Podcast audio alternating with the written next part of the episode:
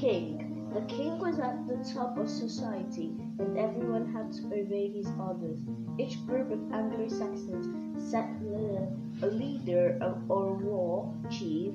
Strong leader became a cyning. The Anglo-Saxon ward for the king. Kings wore expensive clothes and a crown. In Anglo-Saxon times, there was not just one king, there were many kings.